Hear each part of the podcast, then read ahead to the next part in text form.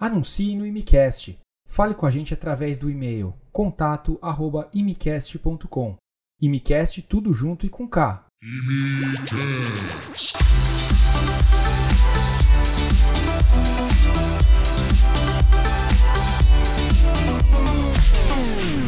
Fala, seus malucos! Tudo bem com vocês? Está começando mais um Imicast aqui e antes vamos às formalidades. Meu parceiro, bom dia. Dia, cara. E aí, como Dormiu é que é? bem? Graças a Deus. Tá com carinha de sono hoje? Tô, rapaz, o papo foi bom ontem, não foi? Foi bom, foi bom. Eu tive que preservar minha voz, cara. Porque eu sei que esse casal que tá aqui com a gente, esse casal maravilhoso, tem resenha, viu? Escuta, eu, eu não ouvi direito, você chamou o pessoal de louco de novo ou não? cara, ele tá com uma mania de Segue chamar todo mundo de dodo, de, de louco. Não, cara, a gente tem que fazer que no Galvão Bueno. Uma hora pega, o, o bordão pega. Uma hora pega. Uma hora o bordão pega, cara. Enquanto não pega, a gente tem que forçar. Você tem ideia de quem tá aqui com a gente hoje? Tenho. E esses caras, ó, tem história, hein? Sabe por que eu gosto do, desse pessoal? Vai muito do que a gente tem aqui como imigrante na real, né? Tá mostrando aí, inclusive. É uma galera que não tem medo de mostrar a realidade de Canadá, não. Mostra mesmo, cara. Não. Isso Uma, é uma história que não começou no É. Canadá, né, gente? Lembrando que. Bom, eu não vou dar spoiler, vou deixar vocês contarem direitinho a história de vocês. É isso aí. E estamos aqui com a Aline e com o Alisson, Oi. Nossos queridos. Além de. Bom, vocês vão perceber também que a conversa vai fluir mais fácil, porque a gente conhece eles já há um certo tempo. O Gui conhece a mais, né? Mas a gente já viveu bastante coisa bacana junto aqui. Então, vocês vão perceber que às vezes fala assim: ah, conta aquela história lá. Meu, é, é um jogo de cartas marcadas, Vai né? Não ser é um surpresa. papo de boteca aqui hoje, principalmente num cara que ama sertanejo e cachaça igual eu. Se ninguém sabe essa minha parte, né? É, de Goiânia também não dá pra esperar outra coisa, esse, né? Esse bonde a gente não tem na cachaça, cara. Esse bonde aí é você, você e o Alisson mesmo, porque. A gente chega lá, a gente vai trazer ele ainda pra esse Vai, mundo vai. Não, espetacular. e outra, vocês são do interior, né? É gente? doido. Ai, pronto, tá lá. Exatamente. Falando que é Eu e o Billy já é mais Já, tá- Começou já tá zoando, já. Tá É, zoando já. Pessoal, sejam muito bem-vindos a mais um episódio, né, Billy? É isso aí. E vamos, é, vamos começar assim. Tipo, como começou tudo? Da- Por que, por que o Canadá? Porque a gente sabe que vocês não começaram aqui. Por que o Canadá? Ah, vai ser bem de lá pra trás, né? 2017. Acho que vai ser a, a história. Gente, Não, mas eu acho que eu preciso falar uma coisa. Arrepia. Aham. Tudo começou porque o Alisson é muito consumista. Ai, meu Deus Pô, isso do vai céu. dar cortes, hein? Já de cara, já. Geralmente a mulher É, vai dar cortes uma de pessoa muito, muito consumista Sou. e É. sempre quis sair do Brasil. Então Uhum. ele quis, ele sabia da minha história de au pair. E eu o que eu gostava é que ele sempre respeitou e entendeu muito, porque muita gente quando você volta para o Brasil depois de ter morado fora, você fala uma palavra que não é, porque veio na sua cabeça em inglês, a pessoa te acha metido ou que você tá querendo aparecer. E o Alisson sempre entendeu isso muito bem, e eu gostava disso nele. E outra coisa que eu gostava era eu, ele não nunca tinha saído do Brasil para um, um país que falasse inglês e tal. E ele sabia mais coisas que eu, às vezes. Então, esse foi o primeiro ponto. E aí, em seguida, essa questão de, de consumismo. Até que a gente, eu falei, vamos para os Estados Unidos conhecer, passear, tal. E aí, ele ficava, assim, querendo tudo. Tipo, ia gastar uns 50 mil reais nessa viagem, sabe? E aí, eu falei para ele, olha, eu acho que se a gente for, você não volta. Eu acho que você não volta. eu não ia voltar. Acho que eu já tinha uns planos na minha cabeça. Não, não tinha planos na cabeça, mas eu acho que ah, o impacto ia ser tão grande quando eu saísse do Brasil que a chance de eu falar assim, volta, vende tudo e volta para os Estados Unidos ia ser muito grande. E isso já era antes de conhecer a Aline. Já era sonho de criança já Sim. viajar? Eu ia perguntar isso, cara. Antes de conhecer a Aline, bem antes, já em 2006, que eu acho que eu Uhum. fui ver, eu tentei ser au pair também, masculino, no, no, nos Estados Unidos. Eu já tinha a família arranjada, já estava tudo Tá. certo e meu visto foi negado. Caramba. Mas se você acha que foi negado pelo fato de você estar aplicando como au pair ou porque, tipo, tinha alguma outra questão que podia Não. impactar lá? No ano que eu apliquei, foi um ano que teve um boom de au pair masculino indo para os Estados Unidos Aham. e fugindo das casas para ficar ilegal. Nossa. Então eles meio que fizeram um hold do, do programa, né? Entendi. Por si só. Então, acho que foi em 2006, se eu me lembro bem. Agora, 2006, qual- Tinha alguma coisa que motivou a galera a começar a fazer isso? Foi o quê? Mudança de, de governo, né? 2006 teve eleição, não teve? Se não falha a memória, a economia do Brasil nessa época tava até Não, boa, tava né? estável. Então, tava eu, que- eu, eu, eu queria tentar trazer isso no contexto, mas, cara, não, não tem um motivo aparente pelo que teve esse boom nessa época, né? Não, tinha muito. É porque, assim, é, au pair sempre foi feminino, né? Sempre foi aquela imagem da babá, mulher, indo lá e Isso, cuidar é, de criança. é. E eu não sei se antes tinha esse programa. E a- ou abriu há pouco tempo. Mas eu lembro que em 2006, é, na época era o Orkut, tinham comunidades, assim, pipocavam, comunidades de au pair masculino voltado só para os Estados Unidos. E o pessoal driblava o, a legislação. E eles, eles falavam mesmo, claramente, não, a gente só vai lá para poder entrar no país e é Uhum. isso. A gente vai fugir e ficar ilegal Na lá. verdade, você tem um ano. Eles não ficariam. Ilegal. Quem foge, não fica. Ah, foge, né? Quem sai da família. De uma certa maneira é fugir, né? É, É fugir, fica né? um ano com visto legalmente. Eles falam que você fica ilegal, mas não fica. É depois de um ano só que o seu visto venceria, Uhum. que aí você tá ilegal. Ah, mas aí nesse in- intervalo de tempo, você você acha que existe a possibilidade, por exemplo, do, não sei, como você acompanhou essas comunidades, provavelmente você, você deve ter essa informação. É, o que, que a pessoa fazia? Vamos supor, ela saía da casa, aí ela tinha um ano de visto legal. Uhum. Nesse intervalo de tempo, ela tinha a chance de aplicar para um visto de trabalho e ficar permanentemente, ficar legalmente, transformar a situação dela, ou ela estava consciente de que, tipo, eu vou ficar ilegal para sempre e vou esperar ser anistiado no futuro. Muitos ali que eu lembro que falavam, não, vou ficar ilegal. Eu prefiro ficar ilegal nos Estados Unidos do que ser um cidadão brasileiro, por exemplo. E Nossa muitos esperariam esse quase um ano É. pra depois se depois matricular se num college de Você inglês. já falava só. inglês na época ou não?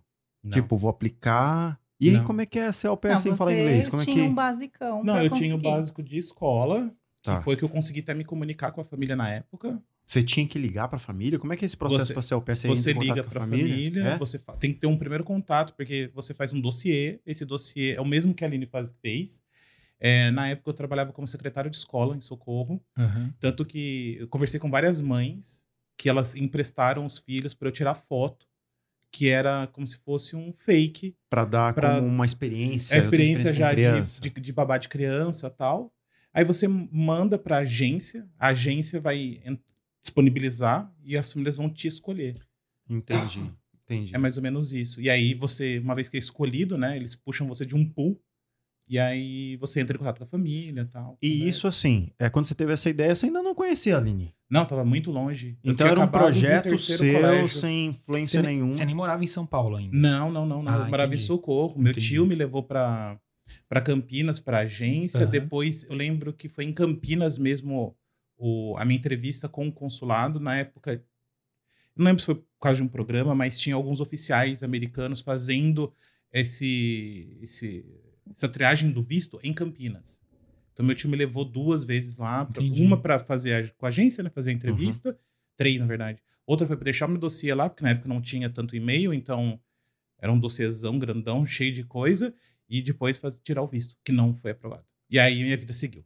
Entendi, mas aí. E, e como que isso te bateu, assim? Porque pelo que, pelo que você tá contando pra gente, era uma vontade muito grande que você tinha, cara. Era. É, no- na- eu não sei se tem pra todos os vistos. Não sei se você sabe isso, parceiro, mas parece que tem.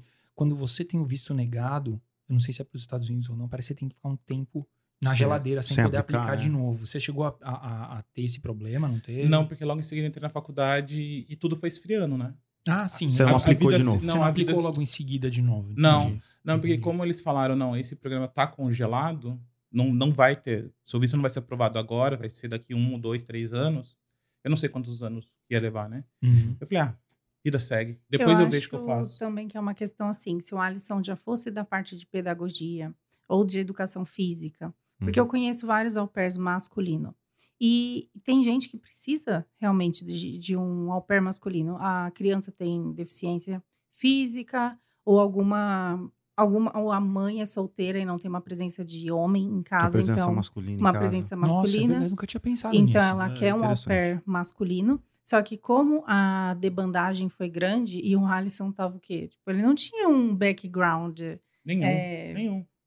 De que poderia ser útil realmente com criança, né? Entendi. Então, acho que não tinha realmente por que aprovar. Mas não significa que todos os au pairs masculinos foram extintos.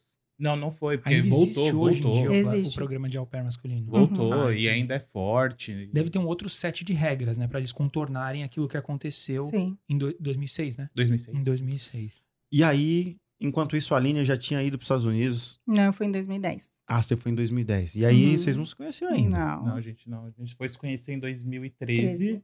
na empresa que eu trabalhava em São Paulo já, e a Aline entrou nessa empresa depois. Eu cheguei dos Estados Unidos de au pair e consegui esse emprego na mesma empresa que ele. Uhum. E aí a gente se conheceu. Fala um pouquinho da como, como é que foi ser au pair nos Estados Unidos. Você falava inglês, não falava?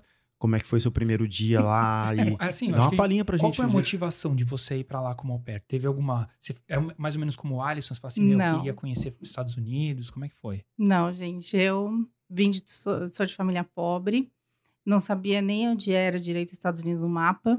Não tenho muita vergonha de falar isso, mas na Ah, mas eu acho, verdade. que, eu acho que é muito válido isso, porque tem muita gente que. Não sei, a a gente fica às vezes nessa, nessa soberba assim, mas, cara, eu acho que a gente tem que assumir. As a- falhas. Essas, não, não, Não é nem falha. falha, mas. É, é- é importante colocar isso pra, pra galera. Eu acho legal você ter compartilhado. Eu assim. sempre fiz inglês, acho que desde 95, 90. e- Não, acho que desde os anos 2000. Mas era aquela coisa assim, escolinha pequena e tal. Eu não sabia nem direito o que, que eu tava fazendo. Minha mãe Uhum. tava pagando, eu tava fazendo. Aí, um belo dia, eu terminei um namoro que me decepcionou muito no Brasil. E eu entrei na internet, naqueles bate-papo do UOL, e conheci um brasileiro na Inglaterra. E a gente se deu super bem e tal, não sei o quê. E ele falou: vem pra cá. Nem que seja um mês, aí você vê se você gosta, tal, tal, tal, tal. E aí eu super me interessei, comecei a pesquisar muito como seria uma vida na Inglaterra, visto tal, tal, e tudo mais. Aí ele veio para o Brasil, a gente se conheceu, não deu certo, eu e ele não tinha nada a ver. Só que veio a vontade de ir embora para algum lugar. Uhum. É, mas por, por questão dessa decepção amorosa e, sei lá, conhecer uma coisa diferente sem saber realmente o que eu queria, assim. E, e uma professora me ligou e falou, ai, você sabe do au pair? Eu falei, não, não sei. Eu também não tinha, meu, não tinha nada a ver com pedagogia ou com educação. Ahn, e aí ela me contou do au pair e eu super me interessei porque eu conseguia pagar. É, eu arrumei três empregos naquela época e paguei o, o processo de au pair e me dediquei muito no inglês, longe de estar fluente, era um básico, era um básico, um básico para o intermediário, assim. E aí eu caí numa escola de inglês onde hoje minha madrinha, hoje a moça é minha madrinha de casamento, Que da hora. de tanto meu. que ela Que me ajudou, ela pegou na minha mão e falou, você quer ser au pair, você vai ser. Esse é o caminho. Esse é o caminho. E, E- aí a gente escreveu todas as cartas que eu ia e. perguntar. Você chegou a falar com a família lá? Sim, É? Tem, tem uma entrevista, igual o Alisson. tem, tem entrevista tanto na agência. Deve dar um friozinho, né? Tipo, conversar com a família pra quem nunca. Você não tinha ido pra fora ainda. Nunca. Pensou você falar com alguém? Quando eu fui fazer intercâmbio, dependendo do nível de inglês que eu fosse entrar, e se eu fosse aplicar para visto de trabalho, era uma permissão de trabalho. E aí me falaram lá nessa agência que eu tinha que fazer um call, né? Eu não preciso Hum. aplicar para trabalho, não. Eu não quero mais. Mas era, que mas dá um um friozinho, com quem? né? Família ou Ca- com algum com um uma- potencial empregador? Seria uma, uma, uma- um departamento da, do college ou do- da escola de inglês que fazia, buscava emprego aqui no Canadá. Tipo um headhunter. É isso. Entendi. E aí você tinha que falar com ele e tal, mostrar o seu perfil, assim, assado. Tá? Eu falei, não, não, eu quero ir pra aprender inglês mesmo. Só E tá tudo esse bem. negócio. Porque assim, falar no telefone pra mim nunca foi uma dificuldade, mas você fala com alguém. ah, é, eu- a gente tem mais ou menos a família parecida, tal, em termos de poder aquisitivo. Então, falar com alguém nos Estados Unidos, no Canadá, isso arrepiava, cara. É, é isso era um muito fora da negócio fora da realidade. Eu falei, como assim? Eu vou Dá aquela fora? gelada, né, Dá. E aí, em português ou em inglês? Em inglês, Uhum. Você tá doido? Não. conversar com alguém em inglês? Eu tô indo pra aprender inglês, vou falar. Exato, Não, É exato. complicado mesmo. Então é isso, é, é isso é complicado. Quem tá assistindo a gente aí sabe como é que é. A, a gente passa por isso quando a gente tá aprendendo a- o verbo to be, né? A gente tem que Nossa. fazer uma frasezinha. É difícil. Não, não é fácil não, cara. Aprender uma língua é sempre é uma tem que ligar uma chavinha nova no cérebro, não é simples não. É um desafio É, muito pra- grande. Não é pra qualquer um não, cara. Quer dizer, com muito esforço você chega lá, mas não é, são poucas pessoas que se, que ouvem é, de ouvir música aprender o inglês ou de assistir filme aprender o inglês. Games, né? Tem gente que É, aprende com é. jogo, O cara. Alisson. Aí, Aí, ó, um exemplo. Já tem uma, uma exceção à regra aqui. Então. É, eu fiz Eu não. FISC, né? Nada contra, mas. né, Eu dei aula não. na FISC. É muito difícil. É. É. muito difícil, porque o material didático, ele era, na época que eu fiz, era muito novinho. Ele era muito. Era muito tedioso. Uhum. E. Aí é só aquilo, né? Você não tá imerso. Exato. Você não tá- E eu não faz sei. uma vez por semana não é o suficiente. E, ao- e- e Ah, ao- é, depois de um tempo ainda tenho. A gente vai entrar nesse assunto, mas eu, existe uma grande chance ainda você testado de ter déficit de atenção. Então, no Entendi. caso, para mim aquilo ali, fazer aquelas aulinhas, Naquele método não servia pra não você. servia para É. mim. Aí depois eu saí da FISC, em seis, me- menos de seis meses, três meses, eu falei assim, não, não dá. Eu entrei numa outra escola de inglês, que era o meu professor da escola, do, do ensino médio, que tinha uma escola de inglês. Fiquei muito pouco tempo, porque o método dele também não deu certo para mim. Aí eu fiz Wizard. Aí eu fiz, sei lá, Dei aula lá também. Um ano de Wizard, eu fiz um ano e meio, que Tô um lembre, professor de inglês aqui. também não deu certo. pra mim. Aprendi, não vou falar que não aprendi, porque você aprende por osmose Mas no final das contas. absorve Você um sempre pouquinho, absorve. né? Você sempre absorve um pouquinho. é. Mas o meu inglês vem de videogame, porque eu ficava jogando videogame com dicionário do lado. Uhum. Então, aprendia daquela forma. Então, eu lia, procurava música e série. É isso meu inglês. Assim, grande parte do meu inglês. Pô, então. Tá? Tanto que- encontrar o seu caminho, né, cara? eu escrevo errado, muito errado. Eu, mas eu escuto tranquilo. Mas a Aline falou que você é bom de spelling, viu? Você. Demais. Mas eu acho que é por causa do, do dicionário. Ah, cara, mas, mas meu, cada um. é Assim, você tem que fazer limões. né? com- tem que fazer limonada com os limões que a vida te dá, cara. Exato. Não, É isso aí. Eu acho Ele que é que muito bom de spelling e pronúncia. eu acho que é por causa, sei lá, enfim. Mas grande parte veio dali. Veio, veio dali. Grande parte do pouco que eu tinha quando eu entrei no- na faculdade aqui no, no Canadá. Que depois aqui que, Aí Desenvolve, aqui né, que cara? Aí desenvolveu. desenvolve, é. não Desenvolveu. tem como. E aí a Aline voltou dos Estados Unidos, né? Foi ao pé, não sei o quê. Acho que E- você tinha me perguntado como é que eu aprendi o inglês, não foi? Na verdade, a pergunta foi se você já sabia inglês quando você chegou lá. Mas deu pra aprender ingl- inglês lá? Dá pra aprender inglês sendo au pair? Então, como eu cheguei com esse inglês muito básico, bem básico mesmo. Eu lembro do meu vídeo de apresentação, sabe? Era, É. foi bem nervoso. É, eu lembro da minha frase. I want to be an au pair that you are looking for. Olha, tipo um negócio comercial Tipo, mesmo. Big Isso. Brother. Big Brother. Bem, Da hora. Você bem ainda? decorado. Tenho, eu acho Não. que eu tenho. É, foi bem decorado. Falei com a família, só que quando eu cheguei lá, a família achou que ela não tinha falado comigo, de tão ruim que era o meu inglês. Caramba. Sim. E hum, paguei conta duas vezes, É. por não entender, enfim. Né? Sofri esse, esse tempo. E como eu cuidava de crianças muito pequenas, um ano e meio, eu não aprendi nada no meu primeiro ano. Um ano e meio, a criança. Não fala. Eles não falavam, só a família falava comigo. Eu achava que entendia o que eles falavam. Mas hum, era assim, eu achava que entendia 90%. Eu entendia Aham. 30%. Tô nadando no inglês. que é Tô tô no nadando no inglês, cara. É. O cara, como é Sim. que é? O cara pede uns negócios, uma- chega uma batata frita e um, e um milkshake. Tipo, um negócio tá nada a ver, né, cara? É, é. E aí, né, claro que eu melhorei bastante. Eu procurei namorados para me ajudar, porque eu via que. Isso ajuda bastante, né? Né? eu via que era isso, ou só aquele cursinho que eu fazia ali de sábado e ficar com aquelas crianças não ia melhorar a minha E vida. era, é, quanto tempo você tinha que ficar lá? Quanto tempo você Um foi? ano. O programa é de um ano. O programa é de um ano e depois eu estendi E aí, um ano você fica com a mesma família? com a mesma tal? família. Você Ah, pode entendi. trocar, mas eu não queria correr esse risco, Aham. porque meu inglês já não era muito bom. Eu passar por um rematch Ah, tá. Sim. Eu não quis correr esse risco e a família era muito boa pra mim. Só que eu era literalmente só a babá. A mulher era, ela me deu até um caderno pra eu anotar minhas palavras novas. Olha, só tava querendo. Tava tempo- te- tinha preocupação é, de tava ensinar. Sim, Incentivando, tava sim. incentivando, acho isso bacana. E com uns nove meses eu arrumei uma outra família que eu sabia que tinha um curso em Harvard de ESL. E eu falei, não, esse daí é o meu objetivo de vida, eu quero estudar lá. E eu consegui a família lá e consegui. Então, eu estendi o programa por mais um ano. Tá. E aí, lá, cuidando de crianças mais velhas, de nove anos, Aí- aí, deslanchou. Nove É anos. bacana. É Você aprende, né, meu? Não e, tem como. me diz uma coisa, como que, como que é, tipo, chegar e, e se instalar na casa de uma pessoa que tem uma cultura completamente diferente de você, um, set de valores completamente diferente de você. Como é que é isso? É, é tipo, é um choque, né? É um choque e hoje, com a maturidade, com a idade que eu tenho, eu faria muita coisa diferente. Mas na época eu não pensava, eu tava tão. parecia um cachorro assustado, assim, Sim. que eu só fui indo com, com um flow, assim. Você pode falar quantos anos você tinha na época? 26, 20? 25. Ou 25, Não, acho. acho que uns 24, não é? Porque tem limite para entrar nesse programa. Era até 25, acho que eu cheguei com 24 e fiz 25 lá. Uhum. É, então, só um exemplo, assim, de coisas de cultura, de choque. É, a mulher lavou a roupa e deixou a roupa na máquina de secar.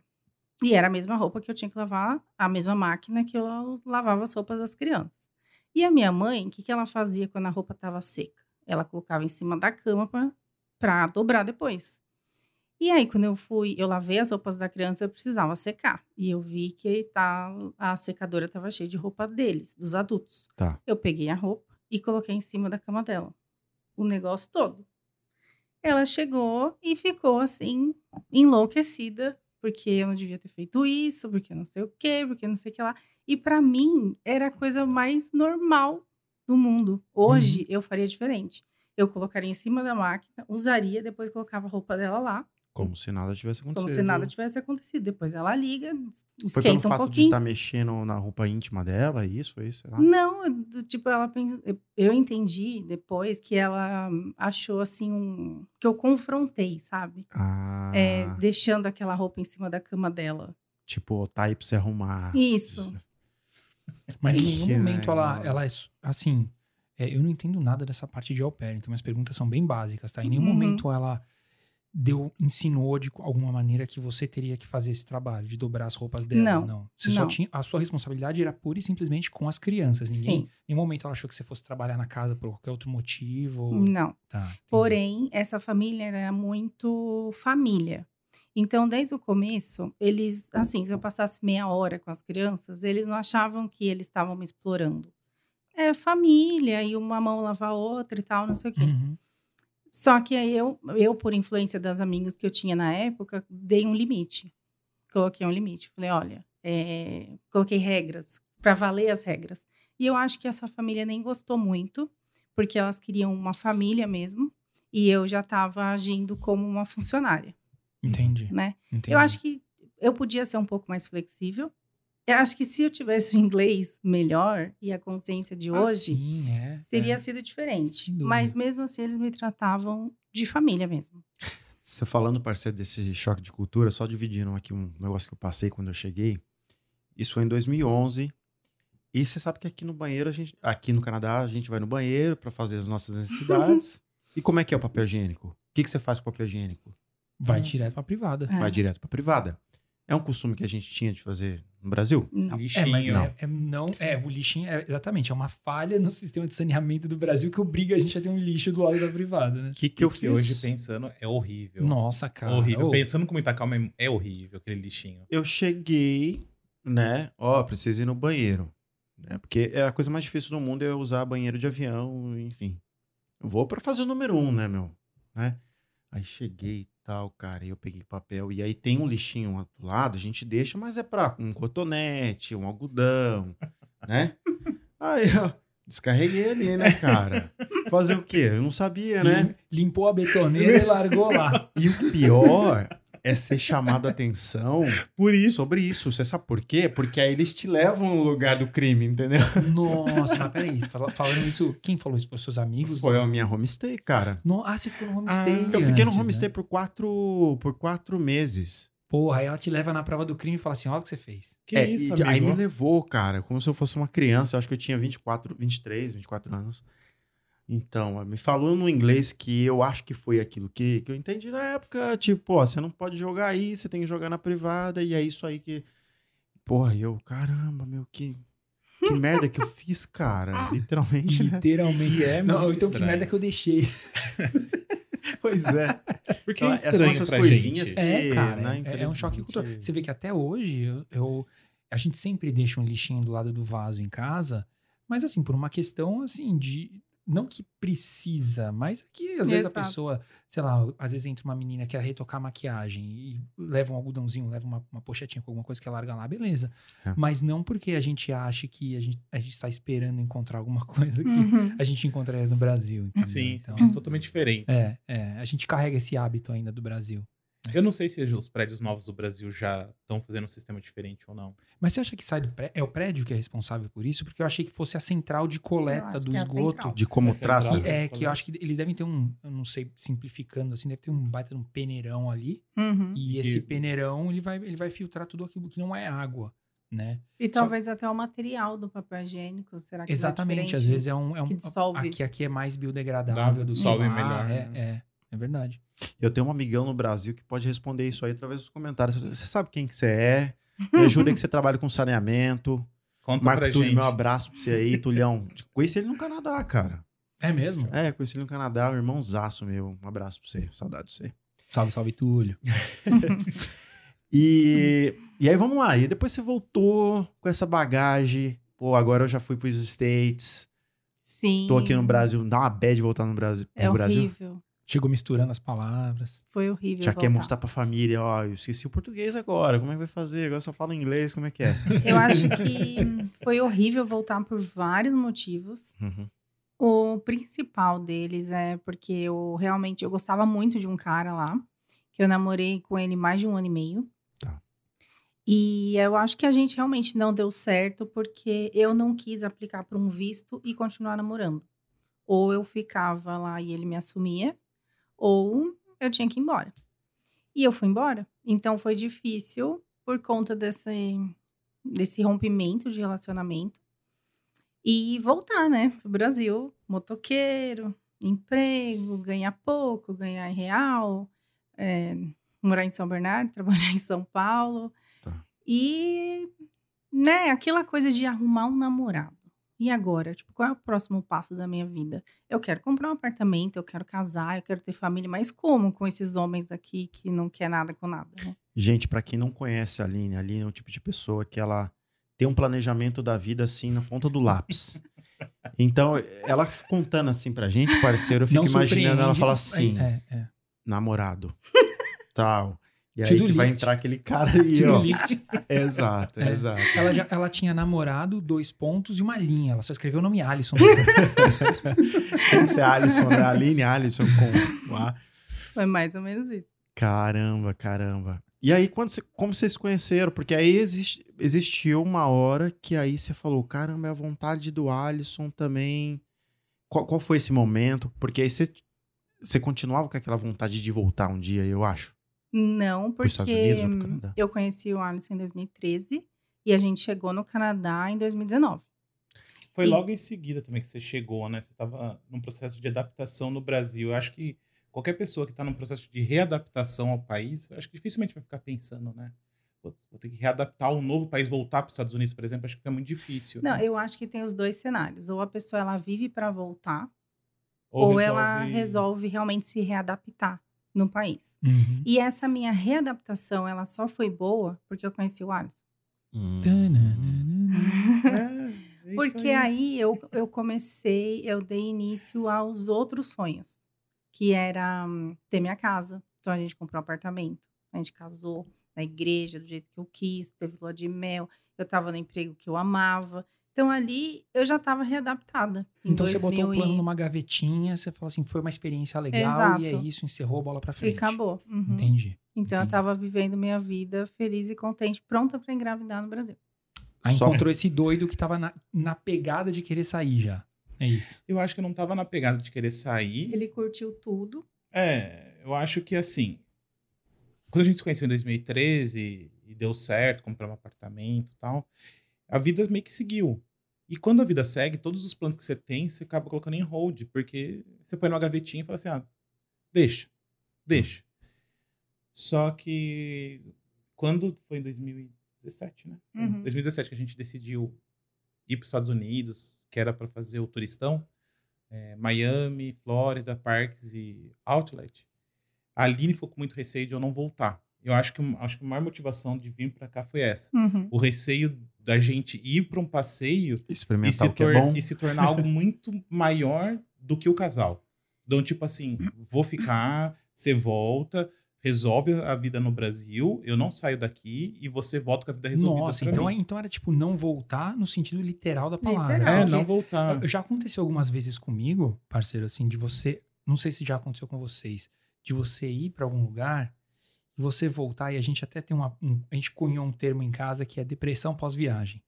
Você volta e você fala assim, meu, o que, que eu tô fazendo aqui? Então, eu- quando eu, o não voltar, podia ser o não voltar psicologicamente. Tipo, sua cabeça ainda ficou lá. Não, Entendeu? não. Mas o seu objetivo era, era não voltar. Talvez. eu- Tipo assim, te amo, meu amor, mas volta você, eu fico. É Isso. porque eu que resolvia tudo, né? Até hoje. É.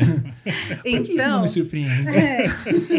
então, ele, eu imaginava que ia ser assim, ó, volta, eu vou aplicar aqui para um visto, tal, tal, tal, eu vou ver onde eu ficar, vou me arranjar aqui, arrumar um emprego, mesmo que ilegal ou alguma coisa assim, e você vai, vende o apartamento, faz tudo que tem que fazer e vem.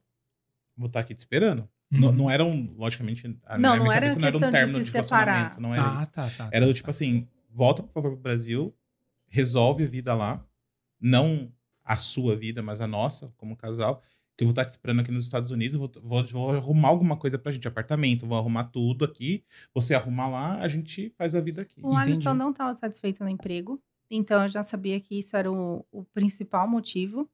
E eu sabia que a gente não tinha duas tacadas financeiramente. Era um pl- não tinha plano B. O plano A era fazer o plano. O plano B era fazer o plano A dar certo. É, porque se a gente fosse de férias, ai, vamos gastar 50 mil reais. Beleza, vamos esbanjar, vamos gastar tal. Só que aí eu pensava assim, aí ele quer ficar de vez, não tem dinheiro mais. Né? Esgotou. Tipo, Só pro pessoal de casa. é, qual que é a formação de, de vocês?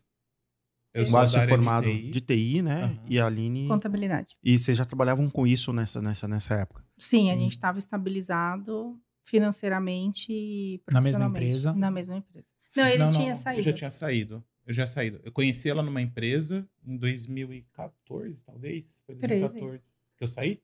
Ah, você saiu em 2000, no final de 2013. Essa, é, a gente se conheceu no começo de 2013 na- nessa empresa. Final de 2013 eu saí para uma outra empresa. Entendi. Entendi. Ah, bacana. mais, fo- uma empresa era mais focada na área de tecnologia e tal. E aí, essa. Assim, essa, essa parte do, do. Tipo, Canadá. Quando que isso entrou na cabeça de vocês, assim? Tipo, quando vocês viram que o dos Estados Unidos não ia dar certo? Ou- como que foi o Canadá? É, acho que os Estados Unidos acho que é muito difícil dar certo nos Estados Unidos para qualquer pessoa. Eu acho que é algo muito complicado, assim, é, é muito delicado. É um país que ainda é muito desejado por muita gente. E eles barram a entrada. Eles não vão ficar disponibilizando green card para qualquer pessoa. Não vai. E eu é me que- lembro do, do Alisson falar: você quer ir para os Estados Unidos? Você iria? Eu falei, eu iria, mas eu quero ir para um lugar que eu possa imigrar. Eu não quero, não tô brincando aqui. Eu não. finalizar ficar o processo. seis né? meses num lugar ou um ano e procurar outra coisa. Eu- sabe, eu, Eu gosto é de coisa mais real. de raiz, né? Isso. É, precisava ter um corpo plano, não era É. uma coisa mais. Tipo, Não era aventura. fincar as raízes É. e falar assim, beleza, vamos então, a gente vai ter um processo onde vai ter começo, meio e fim. Uhum. Porque nos Estados Unidos, infelizmente, a gente sabe que não é assim. É. Você tem um começo e um meio. E esse meio é prolongado, prolongado. nunca é garantido. E o fim nunca é garantido. É, é. Aí você fica meio que dependendo, fica meio que nas custas do governo, de estender visto, aí não estende o visto, aí você tem que voltar. Não era isso que a gente queria. No final das contas, eu acho que na minha cabeça eu não estava ligando tanto para isso, mas a Aline a gente já tinha uma consciência que ela não queria isso. E aí abre um leque. Como é que eu vou, onde eu vou poder ter o começo, meio e fim? Aí na minha cabeça eu tinha três lugares: Nova Zelândia, Austrália e Canadá.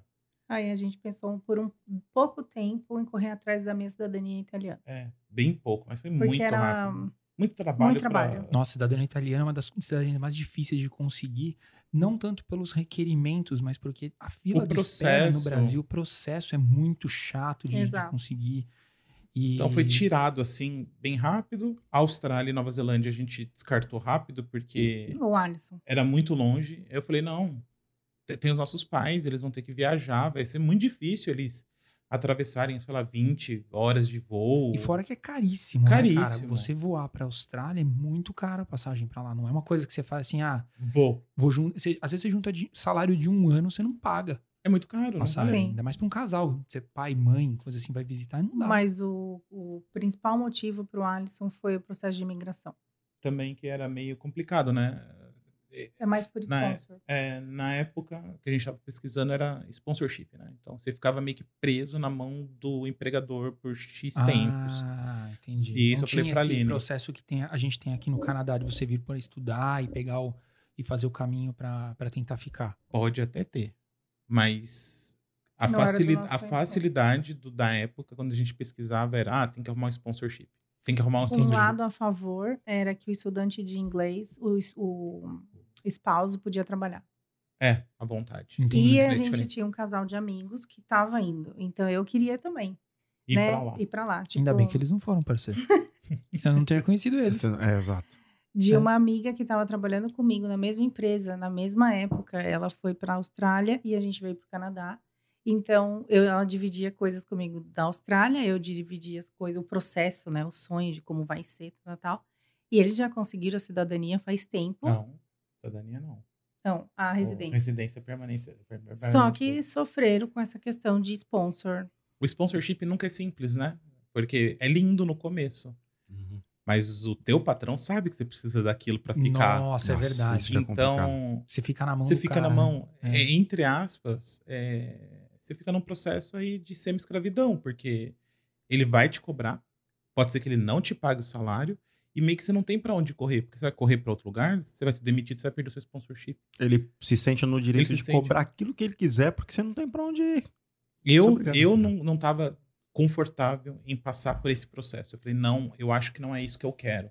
Eu já tinha lido muito relato na internet no, na Austrália por esse problema. Então foi uma decisão informada de vocês, desse não ter ido pra Austrália. Não foi tipo, pegou os três países, fechou o olho e apontou pra um. Não, não, não, não. Entendi. Teve pesquisa por trás. Isso é bacana, ó, gente. Pesquisar sempre é essencial, viu? Essencial. Não pode. é- é, a gente fala, não tem atalho para esse plano de imigração. Não tem atalho. Você tem que perder muito tempo aí, né? Ou ganhar tempo. Eu acho que no nosso ponto de vista, pra mim foi um ganho muito grande eu, eu ficar ali pesquisando sobre os outros países Uhum. e decidir o Canadá. Pra Eu mim, quase foi fui ganho. pra Austrália também. Porra, mas vocês estão de sacanagem. Eu ia, ser, eu ia ser sozinho aqui no MCast, porra. Eu quase fui pra Austrália e Todo quase mundo corri o risco de Austrália, não cara. conhecer a Oriana, que eu conheci aqui. né? E, e aí meu pai tinha um amigo no Brasil e ele era diretor de uma empresa muito importante no Brasil. E ele passou parte da infância aqui no Canadá.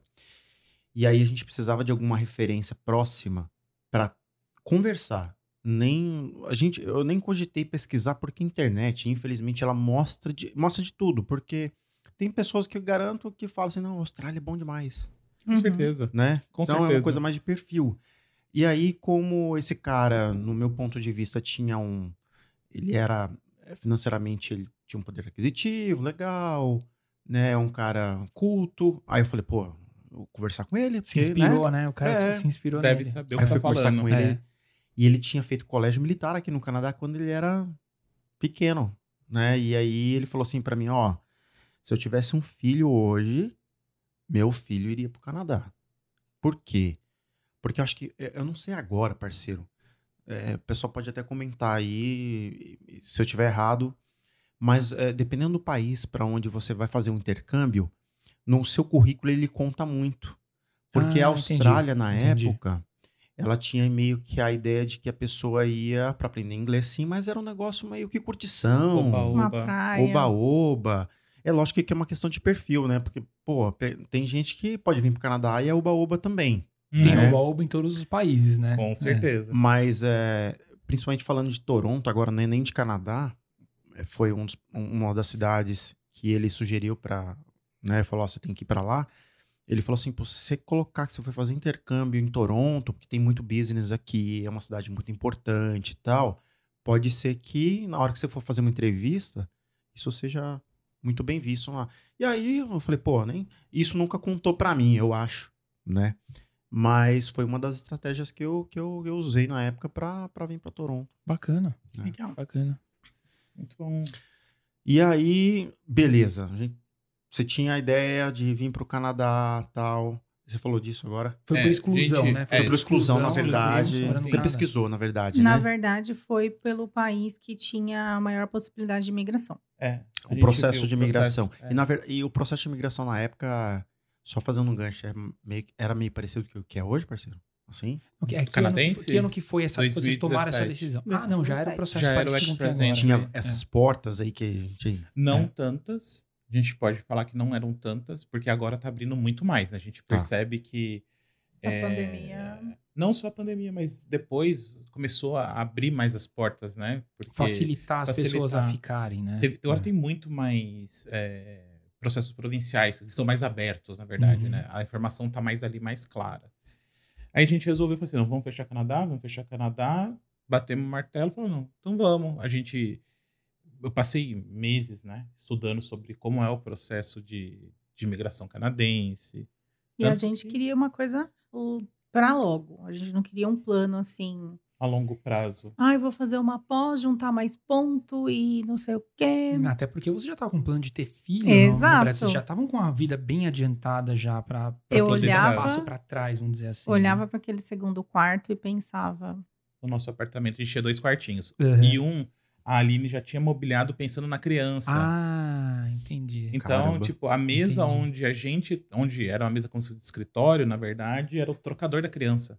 Ah. Então já tava todo pensado. Tudo branco. Era aquelas mesas que você dobra ela, não? Tipo, Não, a gente deixava ela fixa, mas a Aline já tinha pensado em tudo. Aqui vai ser o trocador, Caramba, aqui vai ser tudo- os nichos da criança, onde vai guardar roupinha. Já tava tudo. Porque como foi montado. mandado fazer, né, sob medida e tal, eu já escolhi branquinho, que era unissex. Nossa, você mandou fazer sobre Olha medida o já nível lá, de já tava- detalhe então já já nessa tava, época. Já tava assim. Não, é que a gente, quando mudou, já fez o apartamento Começou- todo. Ah, já medida. pensando. Já pensando no- na- na- na criança, tal. já, Entendi. Entendi. Porque eu acho que isso é algo que nós dois queríamos. Uhum. Aline muito mais do que eu, com certeza absoluta, mas nós dois queríamos, né? Um bebezinho no futuro. Ah, bacana, bacana. E aí, então, vocês pegaram e falaram assim, não, é o Canadá, não sei o quê, e aí como é que foi essa, essa se desligar do, do plano que estava no Brasil já engatilhado, né? Ter que começar de novo e falar assim, não, vamos, vamos sair, vamos deixar o apartamento, vamos deixar tudo. Eu como é- acho que. Bom, minha mãe não vai ouvir, né? Nunca se sabe, nunca se O sabe. mais difícil foi sair da empresa que eu trabalhava Aham. e do meu apartamento. Eu agarrei naqueles granitos que eu chorava mais que tudo. Nossa, gente, granito aqui só em apartamento Só em de apartamento luxo, de luxo, aqui não tem. Só em apartamento de luxo. Aqui não tem. É. Granito e, box, vamos deixar bem claro, Nossa, gente. Gente, vocês não box sabem a tem. falta que faz box. Hein? Olha, vocês. Ah, não, meu sonho no Brasil é, é ter uma banheira. Cara, Não. banheira é duas alegrias. Quando você, quando você para de usar e a primeira vez você usa. Porque, olha, no banheiro é, dá A galera trabalho não pra manter, sabe cara. o que, que é, É. Principalmente quando as mulheres lavam o cabelo, vocês- né, Billy? Você tem essa noção? Do quê? As mulheres largam um condicionador ali naquela banheira. Ah, não. e aí, quando bicho, você é- vai entrar, velho. Que parece que é Tá um negócio- sabão. já, Sabão. banheiro do Gugu, parceiro. Você sai catando catacavaco em tudo. E aí, meu, e o medo de você socar a cabeça ali. É, não, mas é verdade, cara, é verdade.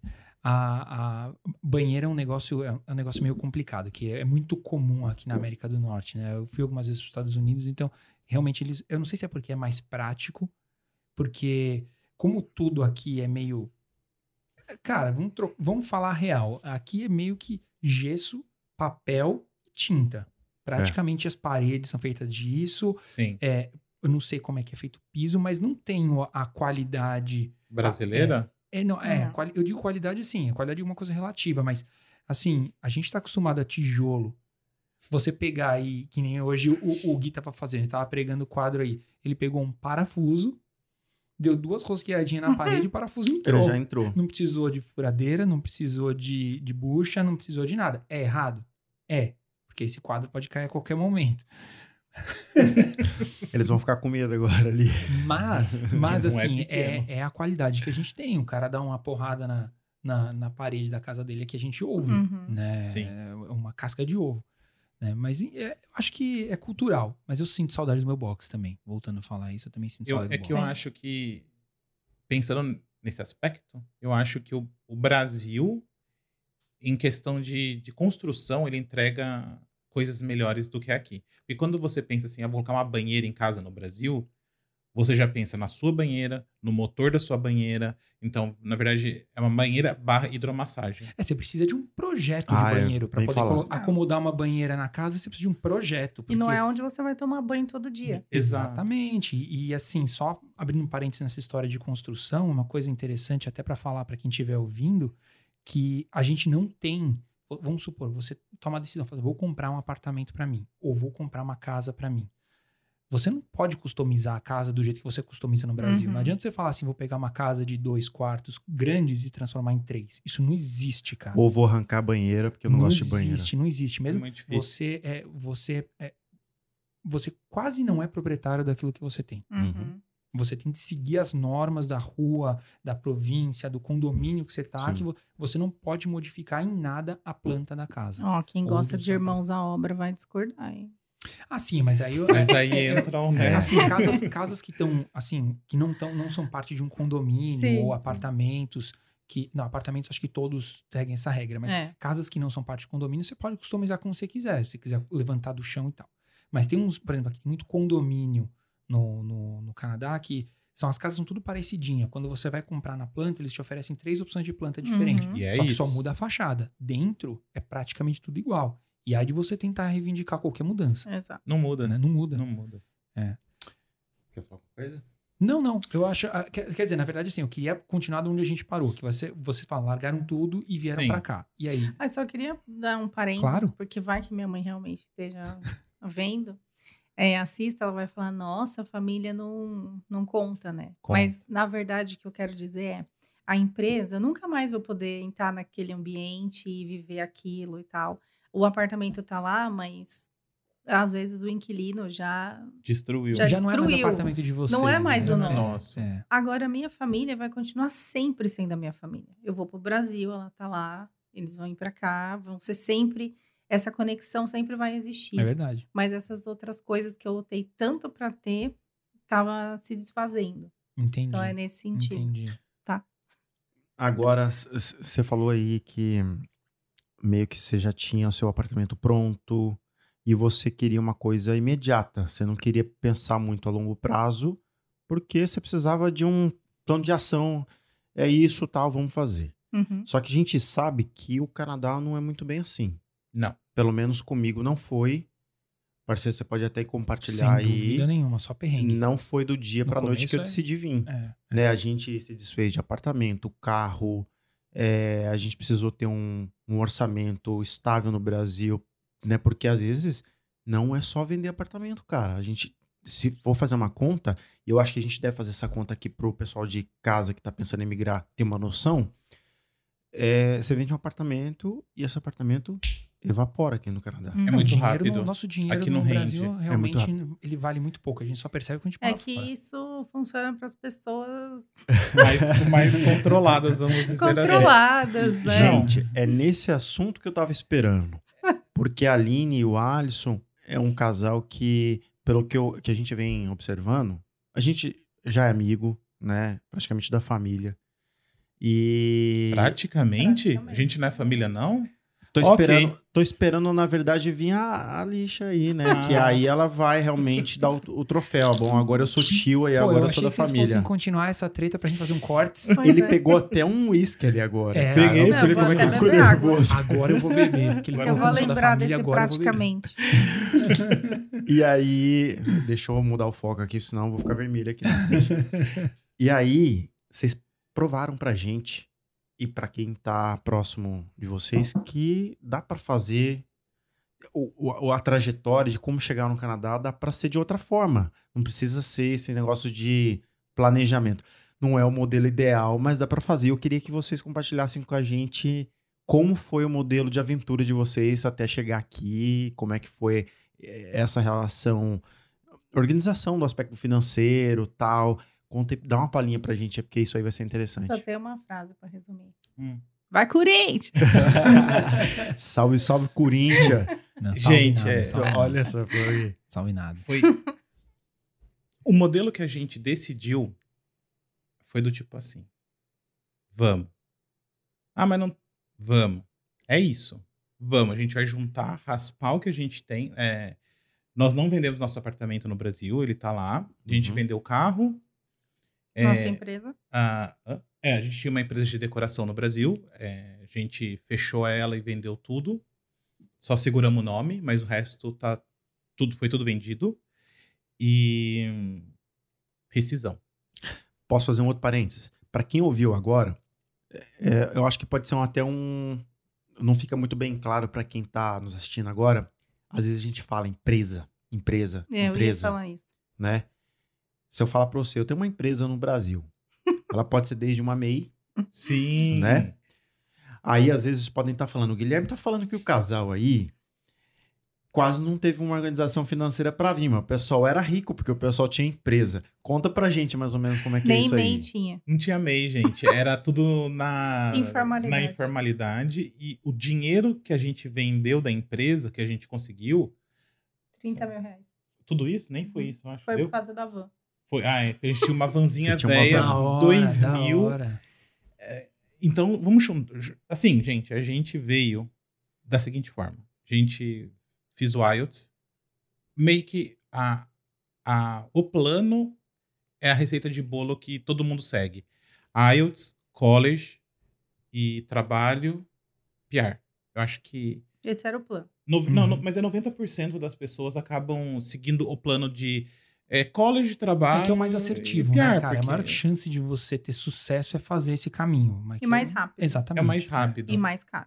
E muito mais caro. Muito mais caro. Muito mais Mas é caro. garantido. Mas é É garantido. Uhum. garantido que é praticamente certo que se você fizer esse caminho, você vai conseguir a sua E se PR. seguir certinho, não, É, não, não é. se desviar no caminho, vai chegar. Pode demorar um pouco mais, menos, mas vai chegar. Exatamente. E a gente raspou tudo. Isso foi em 2018 19. para 19. A gente foi raspando. Então, Uhum. o planejamento nosso começou em 2017, quando eu comecei a estudar inglês para fazer o IELTS. Mas entre sair a nota do IELTS e a gente pisar no Canadá, acho que deu um ano, nem isso, né? É, a nota do IELTS saiu em fevereiro, a gente chegou aqui em abril. Né? Então saiu, Nossa, é, saiu em fevereiro super de rápido. 2018, Super rápido. a gente chegou aqui em abril de 2019. Isso. É, o que a gente resolveu foi: vamos, vamos do jeito que dá. Não vamos, não vamos é, ficar mais algum tempo guardando. Gente, o jeito que a gente tá falando aqui não é, Não, o, é o ideal. não é o ideal. Talvez não encaixe para você. Não sigam os nossos passos, Com pelo filho, amor então, de nem a Deus. pau. Porque É, o que a não, gente é. fez assim, a gente. A gente. Foi, lou- foi loucura. No final das contas, a gente hoje vê com calma, foi loucura. Posso te falar, Porém, posso te falar a palavra impossível. que, que a gente usa bastante aqui no canal? All-in.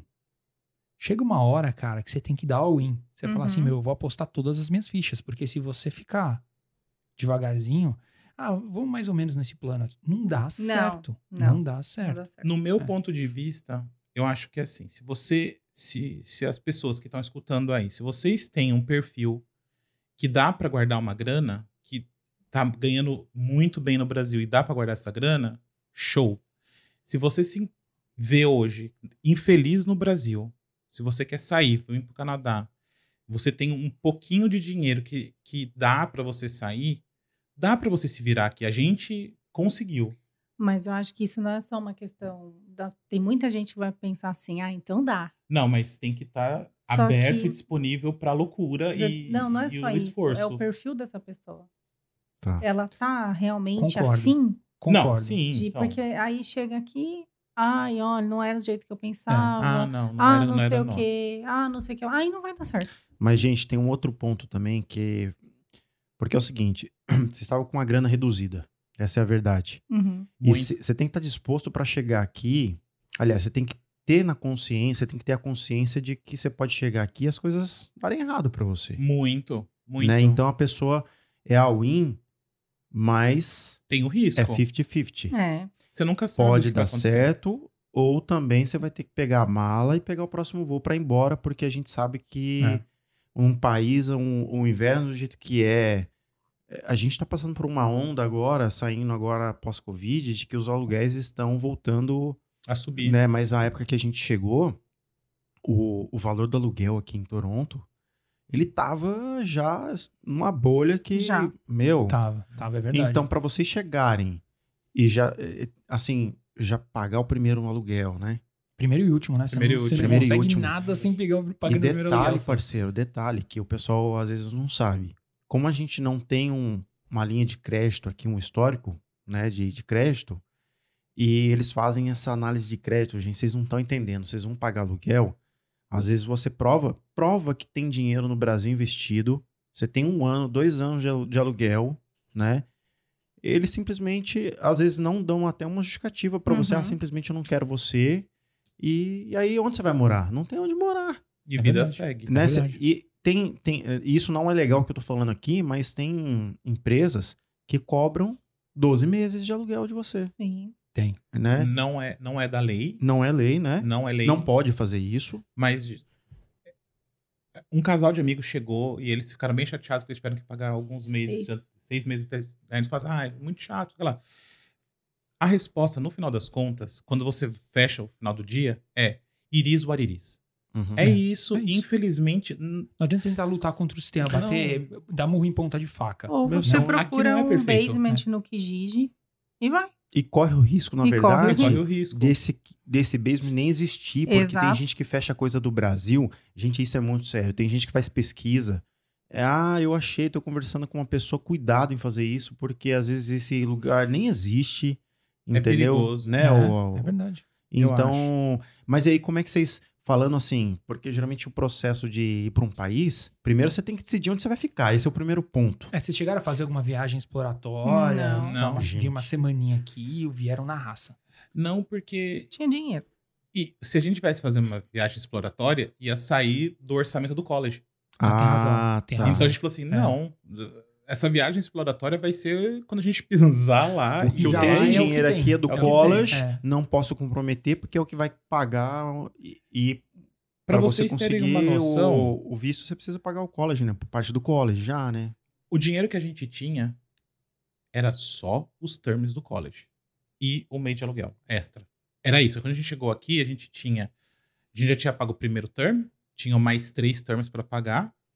Então o dinheiro já estava certinho. E mais um mês de aluguel. Vamos lá, o seu curso era de dois anos. De dois anos, quatro termos. Tá, e quando, quando o Alisson fala de terms, era os semestres, né? Então, Isso. primeiro semestre você tem que na bucha. Já foi é, lá no é, Brasil. não Já tem- foi a rescisão do Já Alisson aí, já acabou. É. Foi aí. E aí você tinha os três, os três últimos ou... A gente tinha os três últimos e Isso. mais um mês de aluguel, e mais um mês de aluguel. que era Caramba, 1.800 gente. dólares. E então a gente tinha. A gente pisou aqui, o cara que comprou nosso carro ainda tinha que depositar o dinheiro. É, porque não, não tinha caído todo o dinheiro ainda. Nossa, então vocês ficaram assim, tipo, na broderagem com o cara, ó, você deposita. viu? Que a gente não senão- conhecia. Então, assim, foi um rolo, Aham. uma agência e tal, mas foi um rolo. Nos primeiros dias eu tava no telefone pro cara me pagar. Então, Caramba. teve isso. Nossa Foi bem, foi bem puxado, acho que. O começo foi É muito muito, estressante, estressante. né? Quanto né? que é um. Quanto que é que varia mais ou menos um. Você, fez, você, você é formado em quê, ô Alisson, no, aqui no Canadá? É. Computer Programming, é, cada term gira em torno de 8 mil dólares. Aí hoje tá dando 32 8 mil dólares. mil reais. Tá 4, né? Mais de 4. Deve estar uns 4,10, 4,15. Vamos, vamos por É. 4 só pra É. dar uma arredondada. É. Então, É. 8 mil, então vai dar 32 mil reais Por por, semestre. por semestre. É muita grana. Quando a gente chegou, tava 20. Tava coisa de 3,20, mais ou menos? Não, na quando a gente chegou, vocês? tava 2,80. Nossa, é um sonho. 2,80. 2,80. Nossa. Foi isso, né? Uhum. Quando a gente decidiu vir pela primeira vez, em 2018, tava 2,10. 2,20. uma Saudades coisa do assim. dólar barato. Não. Nunca Não mais, mais, eu A acho. gente Nunca chegou a mais. pagar intercâmbio na minha época, que é 1,60. É, o- ih, não vamos, acho que nunca mais A gente isso. achava caro ainda. É, cara. a gente achava caro. Então a gente tinha né, os, três, os três últimos termos, mais um aluguel, Tá. e é isso. Então, o nosso mindset, quando a gente saiu do Brasil, é mais da linha, eu acho, do que o meu, é a gente vai assumir o que tiver que assumir de trabalho. É, não vamos ter medo de trabalhar, que eu acho que é uma das coisas que, que no meu ponto de vista, eu acho que é o que mais impacta negativamente para os processos que não dão certo. Nossa, você falou tudo, cara. Eu acho que é o medo de encarar. Quando eu saí do Brasil, eu passei meses trabalhando comigo mesmo. Tá. Vou, vou fazer o que for. Não tenho problemas com isso. Uhum. Então, É, se tiver que limpar banheiro, eu vou limpar banheiro. Se tiver que trabalhar em food court, tirando as bandejinhas das pessoas Tá. lá, eu vou fazer. Se eu tiver que trabalhar no que for. Porque, tipo, é- são áreas que não são correlatas da minha vida. Eu não, não tenho experiências com isso, né? Uhum. E acho que a Aline também tava nessa, nesse mesmo mindset, Mesma né? coisa. Inclusive, estava falando com pessoas que tinham acabado de chegar e estavam fazendo isso, limpando o banheiro na Union Station. Tá. E eu já estava trabalhando a minha mente para Que isso. se fosse preciso, E seria vem cá, gente, eh, vocês chegaram a ter essa conversa com as famílias de vocês? Porque eu acho que essa questão também é bacana, porque Uhum. às vezes a gente deixa, a gente abre mão de tomar certas decisões, porque nós brasileiros nós temos uma certa soberba com relação a você tem que trabalhar naquilo que você se formou. Sim. Você não pode dar um passo para trás. Não, é errado. Exatamente. Como que vocês tiveram essa conversa? Como é que foi a reação da família de vocês quando vocês falaram assim, gente, ó, a gente tá indo e a gente vai fazer o que aparecer. A gente não vai ficar A minha família é mais do tipo entende, só que acha loucura. Eles Entendi. tinham noção que isso poderia acontecer? Tipo, Sim. eu tô indo pra lá e pode ser que eu vire um faxineiro. um- Sim. Parceiro, que família que, quando você fala assim, tô indo pro Canadá, você fala assim, mas como você vai se virar lá? Mas o problema é, às É a vezes, primeira que, tipo pergunta assim... que a família brasileira faz. No- É. Pelo menos eu acho que isso é uma coisa cultural do brasileiro mesmo. Mas você emprego. sabe o que, que é, É. parceiro? Eu acho que, eu não sei, meu pai e minha mãe, quem da minha família estiver assistindo, pode depois me ligar e falar, não, a gente não pensava isso de você ou não. Mas por eu ter uma... Eu, eu comecei a minha carreira no Brasil e eu tava num processo bacana, né? Eu era responsável técnico de uma empresa, tal, só que antes de tudo isso acontecer, eu acho que isso mais ou menos é a história do Alisson também, eu, o, o meu pai é empresário no Brasil e a gente, eles têm uma movelaria lá e a primeira coisa que ele me ensinou a fazer não foi chegar lá e já ir para um escritório e ter um computador. Ele falou assim, ó, você vai aprender a varrer primeiro a empresa, você vai limpar banheiro, você vai tirar o lixo da empresa, que é onde você vai começar pela empresa. Então, se fosse um dia preciso fazer isso novamente, eu já sabia fazer e eu Sim. estava preparado para fazer. Só que aí depois é, você pode me corta se eu estiver errado. Só que existe uma distância entre beleza, tem a possibilidade de eu fazer de novo e fazer. Porque aí, voltando lá na posição que eu saí do Brasil, eu já era gerente no Brasil. E beleza, e eu com o meu mindset, eu, eu, o Guilherme consegue fazer isso. Bacana. Só que se for preciso fazer, cara, uma medida que você já está acostumado com uma outra posição financeira, social, para você fazer o Passo pra downgrade, trás, né? Passo pra Cara, trás. dói muito. Eu não É, sei como foi é. pra você. Conta a sua história pra, pra gente. Porque você tinha uma carreira no Brasil também. Sim. O Alisson é da área de TI. A Eu Aline já- é contadora. Eu era consultor de TI no eu Brasil. só queria pôr um parêntese da, do que a minha família me falou. Por a minha família ser muito simples, era do tipo assim: tem que começar de baixo mesmo. Olha só que legal. e, vai dar certo. Se tiver que fazer isso, faça. É, a única questão depois é: vale a pena? Você tem certeza que é isso que você quer? Mas da, da visão de como eles veem, era um apoio 100%. Tipo, você tinha esse apoio. tinha esse apoio. Eu lembro quando eu arrumei meu primeiro emprego aqui, que foi na, na Dolarama, a minha mãe super feliz no telefone. Eu falei, mãe, é limpar, é fazer tudo, é É caixa isso e tal. aí. É isso aí e tal. E depois você vai procurando na sua área. Então, eu só queria né, dividir esse suporte que Você da minha família teve 100%. Você me falou e eu lembrei, eu acabei entrando em outro assunto, eu acabei esquecendo o que eu ia falar. Mas justamente isso, porque por parte da minha família, talvez por eu ter uma posição no Brasil de gerência já, ah, o Guilherme tá indo para um país de primeiro mundo, aonde a aviação é legal. Eu sou do ramo da aviação, para quem não sabe. Então, vai ser fácil ele arrumar um emprego na aviação lá. Uhum. Só que para você voltar para o seu status, aquele que você saiu do, do país, você tem que comer poeira, meu. Você tem que. Muita. Né, Eu não é? o- o- Tô, tô certo ou tô errado? Com certeza. Então, Eu acho que são casos muito raros, que são fora da curva, que sai do Brasil com uma posição e chega aqui numa posição igual ou melhor. Eu Uhum. acho que as pessoas que estão. Depois. mais, um depois. caso, mais um caso raro. Mais um caso raro. Mas acho que a sua grande maioria, as pessoas têm que sair do Brasil com na cabeça, tipo assim, eu vou ter que dar um, dois, dez, quinze passos para trás.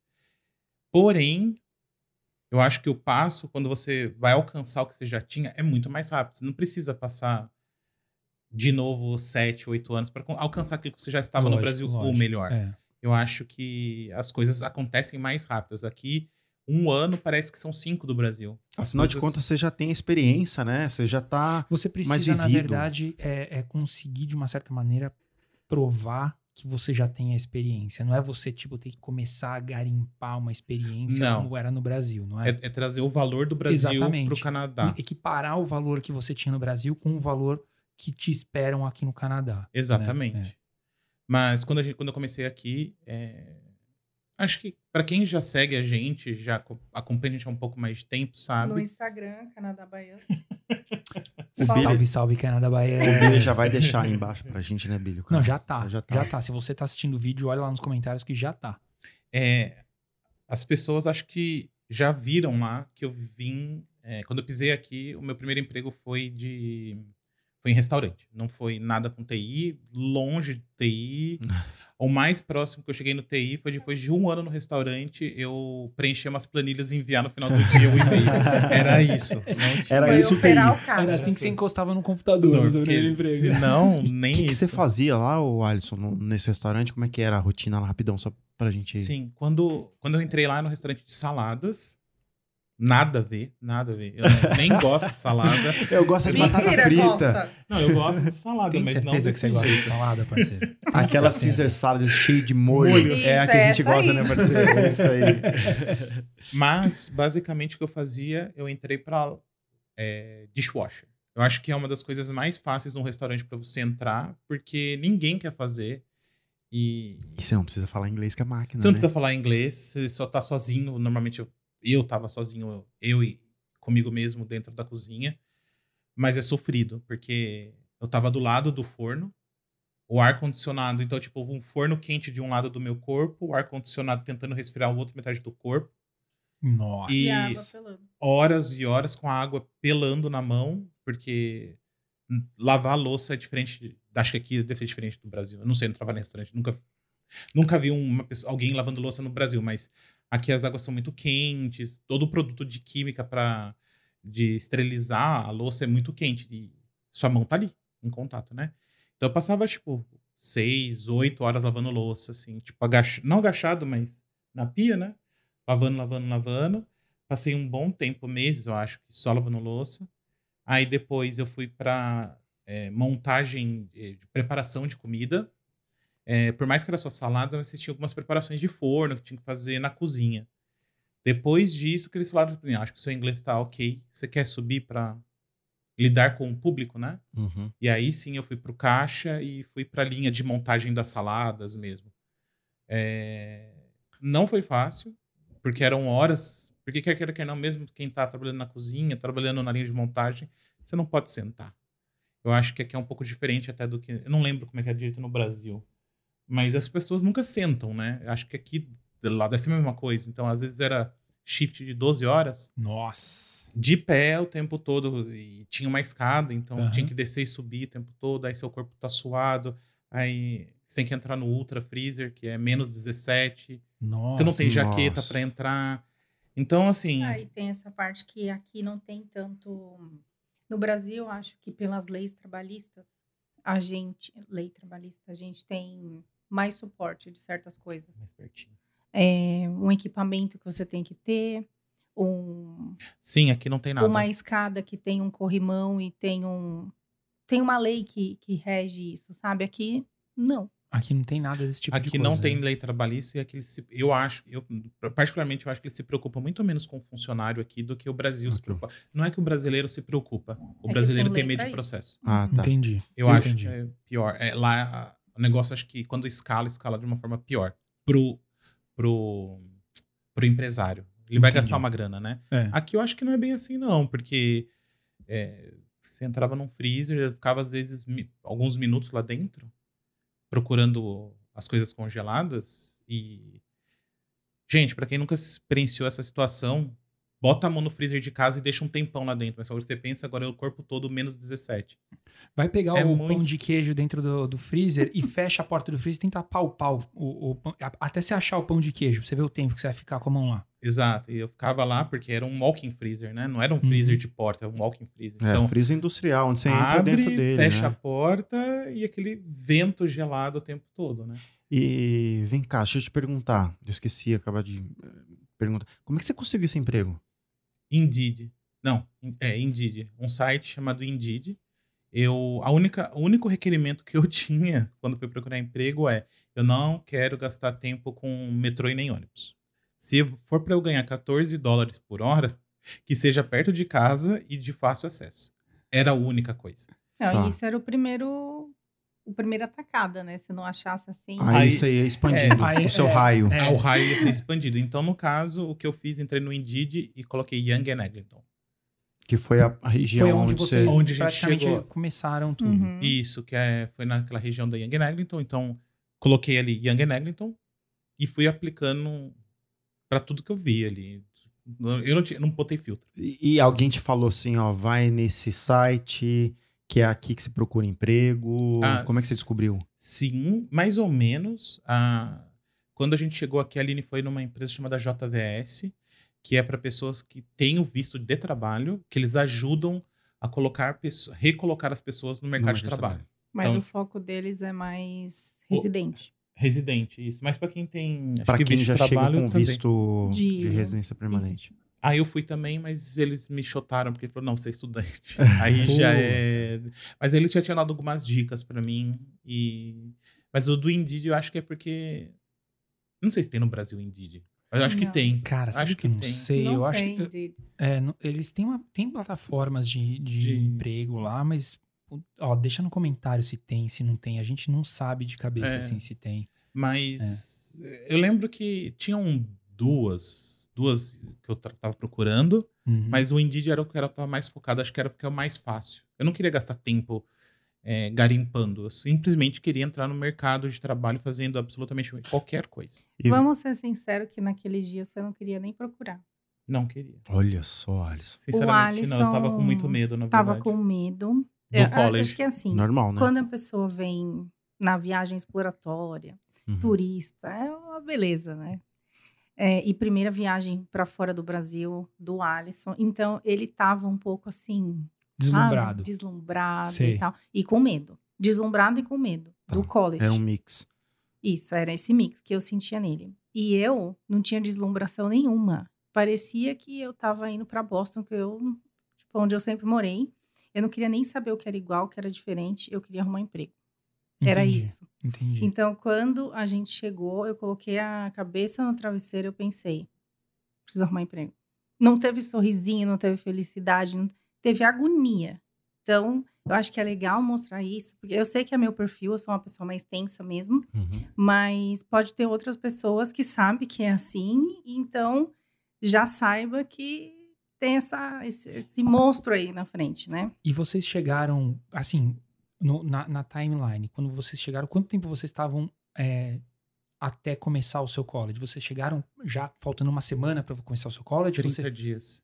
então você teve um tempinho para meio que se aclimatar com a região antes de, de ingressar no college. Sim, a Sim. gente meio que resolveu chegar com 30 dias de antecedência, que eu acho que eu recomendo pra qualquer pessoa fazer isso. 30 dias você acha um, um- um- um número bom? Um número bom, tanto pra você se adaptar com um novo. Não se adaptar 100%, mas pra saber onde você tá pisando, É, se você não é. fez uma exploratória, É. quanto preparar toda a sua documentação, porque você tem que tirar SIG number, às vezes é rápido, às vezes não é. Você tem que entrar, abrir uma conta, tirar um cartão de crédito, essas coisinhas Você mais ser alguém. básicas. Ser alguém, novo. exato. Você chega aqui, você não é ninguém. Você é ninguém, exato. Ah, você e sem precisa ir no contar- mercado e saber o que você vai comer. Exatamente. É, Você que é, tá- que é muito difícil. Se você não conhece o lugar onde você vai morar, pensa você chegando na mesma semana de college e aí ter que procurar o college e nisso não saber onde fica uma farmácia, não saber onde fica um mercado e com mudança junto é complicado você É muito ter essa difícil. carga já Até na primeira seu semana. bairro, né? Você, Uhum. você chega, É não, você isso. chega aqui, você não, você não sabe onde é nada. Você, Nada. fa- você fala assim, o que, é shoppers? E Uhum. aí Você no sabe. Brasil o que, que a gente tem que, né, que ajuda? Um carro, cara. É. Uhum. Com carro você faz muita coisa. Quer saber mais sobre esse projeto? Siga nosso time no Instagram e veja também as entrevistas pelo YouTube, no nosso canal principal ou no canal oficial de cortes do IMCast.